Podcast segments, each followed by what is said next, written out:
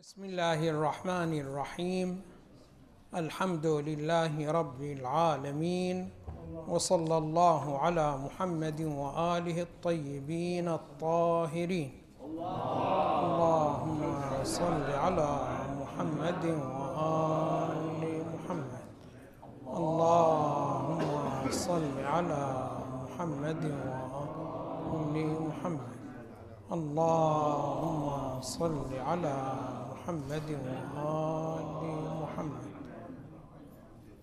نعيش هذه الأيام ذكرى شهادة الزهراء سلام الله عليها. وعلينا أن نسعى للاستفادة في مثل هذه الأيام من هديها صلوات الله وسلامه عليها. فهنا مجموعة من العبارات التي أسندت لها سلام الله عليها تقول فيها بسم الله الرحمن الرحيم جعل الله الإيمان تطهيرا لكم من الشرك والصلاة تنزيها لكم من الكبر والزكاة تزكية للنفس والصيام تتميما أو تثبيتا للإخلاص. في هذه العبارات الأربع تستعرض السيدة سلام الله عليها فلسفة العبادات. الكثير خصوصا من الشباب ويحق لهم هذا السلوك يسألون دائما عن فلسفة الأعمال العبادية. يقولون لماذا نصلي؟ لماذا نصوم؟ لماذا نحج؟ وما هي الفائدة المترتبة على هذا الأمر؟ وفي الواقع هذه الأسئلة هي حالة صحية جدا جدا بل هي مطلوبة من كل المؤمنين. والنبي صلى الله عليه وآله وهكذا الأئمة وتبعا للقرآن الكريم ركزوا في أكثر من مناسبة على فلسفة هذه العبادات. فإن بيان فلسفة العبادات له فائدة جدا كبيرة. لماذا؟ لأنه تعلمون بأن هذه العبادة قد يأتي بها الإنسان صحيحة ومشتملة على كل الشروط وعلى كل الأجزاء وقد يأتي بها ليست بصحيحة. من أين للإنسان أن يعرف بأن هذه الصلاة التي جاء بها وهذا التوحيد الذي جاء به هل هو صحيح أم لا. فحتى لا يتفاجأ الإنسان يوم القيامة ويأتي وهو معتقد في نفسه بأنه أنا جئت وامتثلت الصلاة لمدة خمسين سنة فالآن أرجو الثواب من الله سبحانه وتعالى.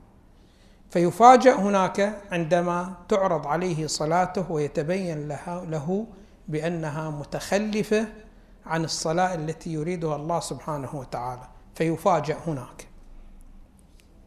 أما الإنسان إذا سعى إلى معرفة فلسفة هذه الأمور وإلى أسباب إيجاب هذه الأمور في الدنيا فقد يلتفت إلى الانحراف الموجود في العبادة فيسعى إلى إصلاح هذه العبادة. فهنا تقول سلام الله عليها جعل الله الإيمان تطهيرا لكم من الشرك.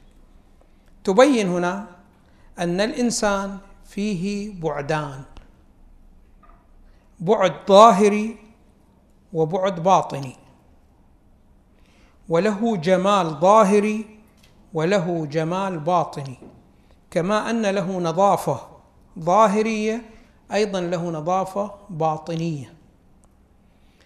وفرق الدنيا عن الآخرة بأنه ينقلب الأمر فإن الأمور التي هي الآن ظاهرة في الآخرة تكون باطنة والأمور التي هي الآن باطنة في الآخرة تكون ظاهرة.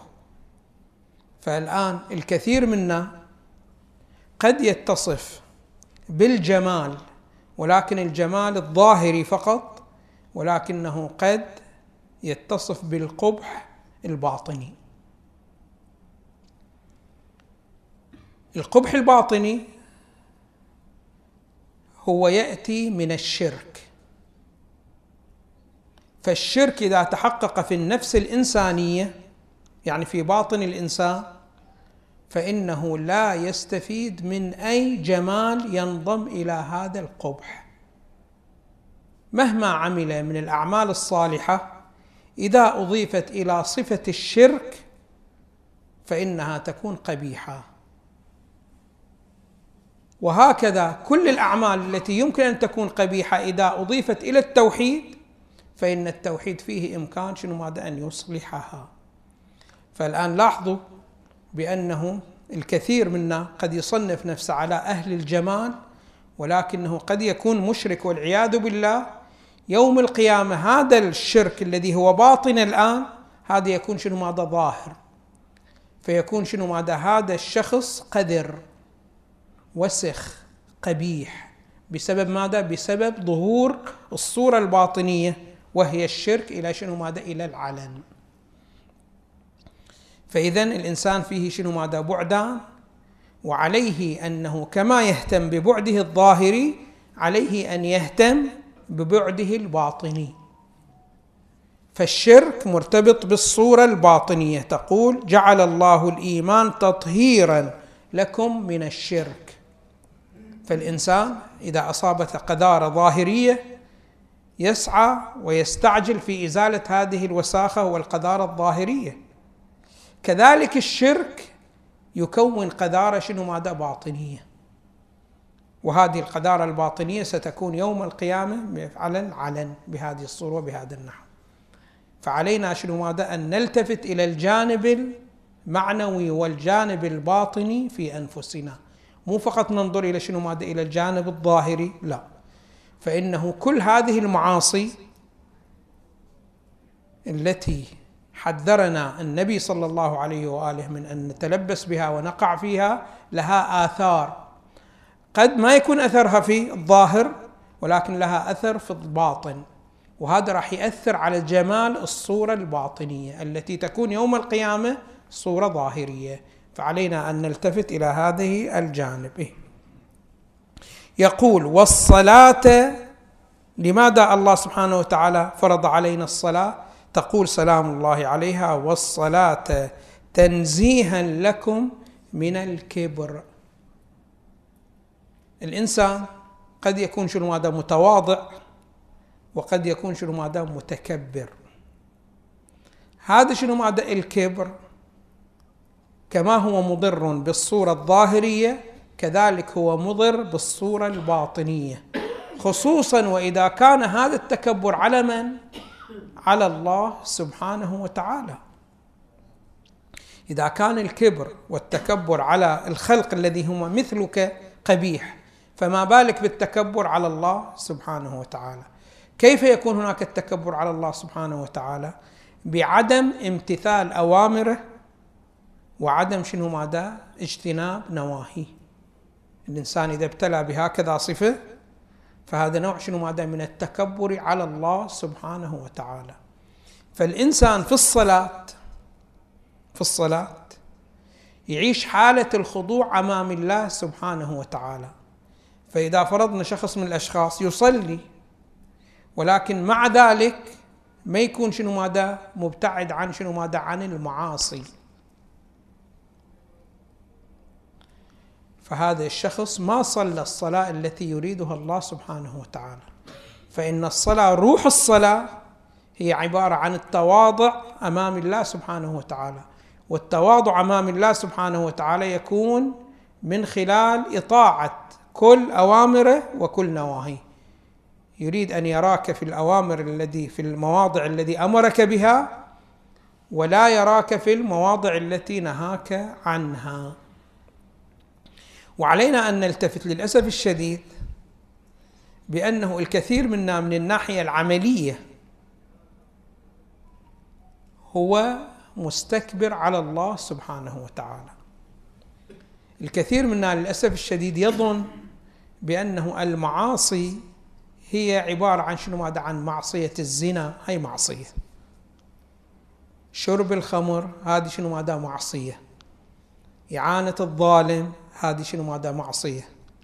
بلا إشكال هذه معاصي وهي من الكبائر ولكن المعاصي أكثر من هذه المعاصي.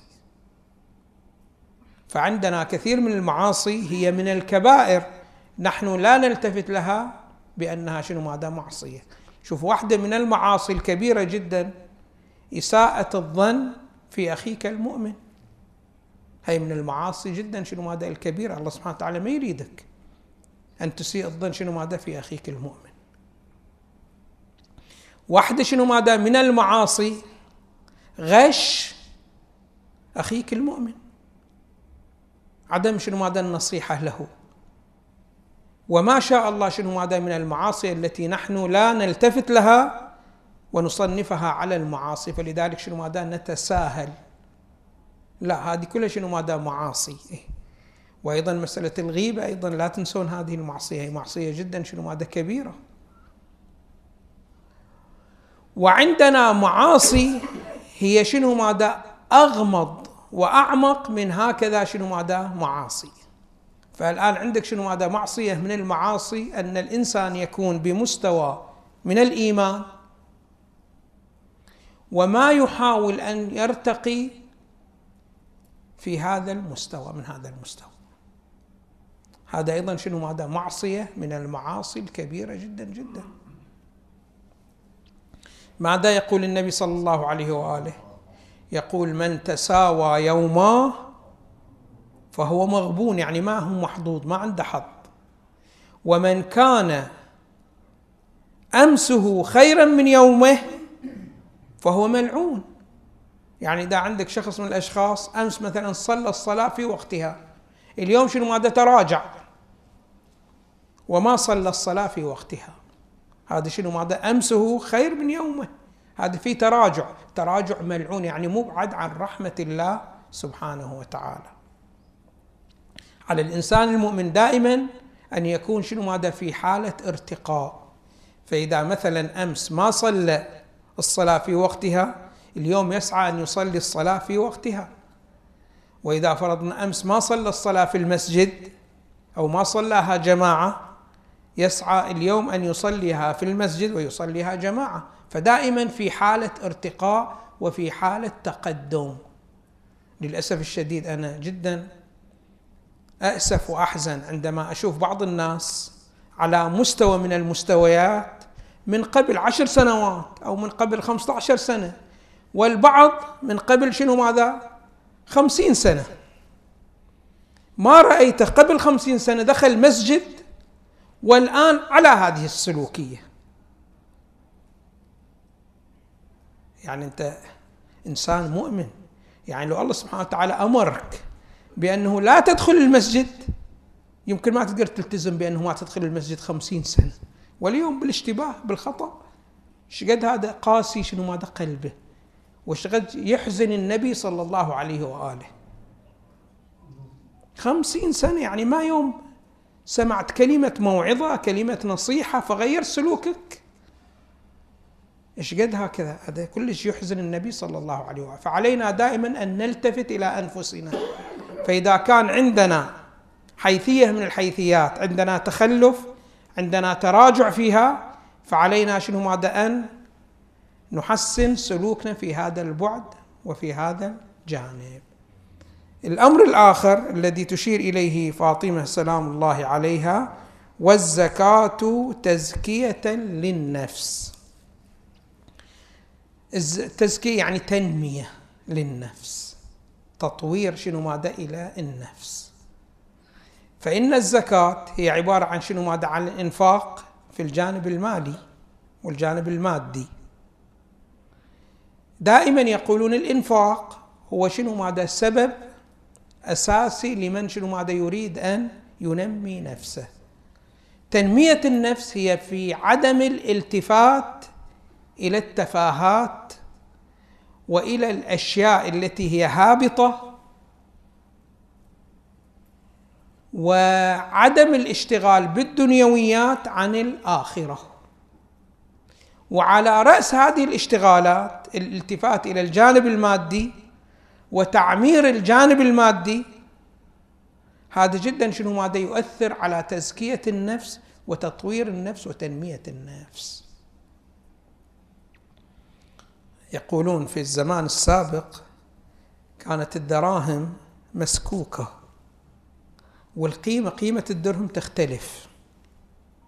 مو مثل الآن الآن العملة ثابتة الدينار مثلا إلى قيمة قبال الدولار وما يختلف قيمة دينار إلى دينار آخر. أما في الزمان السابق لا كانت دراهم والدراهم مسكوكة. مع كثرة الاستعمال والتداول بعض الدراهم تعاب فيصير قيمتها السوقية أقل. فمثلا عندك بعض الدراهم تساوي مثلا دولارين وبعض الدراهم تساوي شنو ماذا دولار وبعض الدراهم شنو ماذا نص دولار. إذا كان مثلوم أو إلى آخره بهذه الصورة وبهذا النحو. فشخص من الأشخاص وقف أمامه فقير يسأله فهذا طلع الخريطة مالته وقام يبحث عن درهم مثلوم جدا بعد خراب. هالشكل حتى يعطيه شنو ماذا؟ الفقير. فمر به أحد العلماء الكبار فقال لصاحبه هذا العالم انظر له إنه يزن نفسه. يزن شنو ماذا نفسه. باعتبار إذا طلع الرخيص وإلى آخره معناه شنو ماذا؟ عنده هو نفسه رخيصة. فلذلك شنو ماذا؟ بهي الصورة. أما إذا طلع أفضل درهم وأعطاه إلى الفقير فهذا ينبع عن أنه نفسه جدا شنو ماذا؟ مرتفعة فوق. فذكية متطورة. لماذا؟ لأنه أنت الآن عندما تنفق في سبيل الله ماذا تريد من هذا الإنفاق؟ غير تريد الله سبحانه وتعالى يبعثك مقام محمود قريب منه تكون يوم القيامة. فإذا عزت عليك نفسك فراح تطلب شنو ماذا؟ المكان العالي. وإذا رخصت نفسك راح شنو ماذا تخليها في المكان الثاني؟ فيقول انظر إليه إنه يزن نفسه ويقدر نفسه بيعطيه أي مقدار. فهكذا فشوفوا هذه الأعمال التي ظاهرة لها شنو ماذا روح ولها حقيقة. فلا نشتغل نحن فقط بظاهر الأعمال ونغيب عن شنو ماذا عن حقيقة الأعمال وعن روح الأعمال. ثم تقول سلام الله عليه والصيام سلام الله عليها والصيام تثبيتا للإخلاص. يعني شنو تثبيتا للإخلاص؟ تعرفون بأنه الصيام كله تروكات ترك الأكل ترك الشرب ترك الجماع وإلى اخره كل تروكات والتروكات ما تراقب. التي تراقب ماذا؟ الأعمال التي هي فيها أفعال. فمثلا تأكل يمكن الآخرون أن يشاهدونك شنو ماذا تأكل. أما إذا ما تأكل ما يشاهدون شنو ماذا هذا الترك. فهنا الثواب الصيام عندما تقول شنو هذا؟ أنا صائم. كل أركان الصيام كلها شنو هذا؟ أمور مخفية علي وعليك. إحنا ما نعرف بأنه أنت صايم شنو هذا أو لا إلا من خلال شنو هذا؟ كلامك. فقط تنبي عن نفسك بأنك أنت شنو هذا؟ صائم. باعتبار كله متركب الصوم من الترك. والناس عندما تشهد تشهد الفعل ما تشهد شنو ماذا الترك. فإذا الإخلاص في الصوم يكون شنو ماذا؟ واضحا واضح جدا. فلذلك ورد في الحديث إلا الصوم لي وأنا أجزي به. لأنه أنا الذي أطلع على أن هذا الصوم تتحقق. فإذا الإنسان إذا صام راح شنو ماذا؟ عملية الإخلاص يكون شنو ماذا؟ متأكد ومتحقق شنو ماذا؟ في نفسه. فهنا على أي حال الزهراء سلام الله عليها تشير إلى شنو؟ ماذا فلسفة هذه العبادات. غفر الله لي ولكم والحمد لله رب العالمين وصلى الله على محمد وآله الطيبين الطاهرين.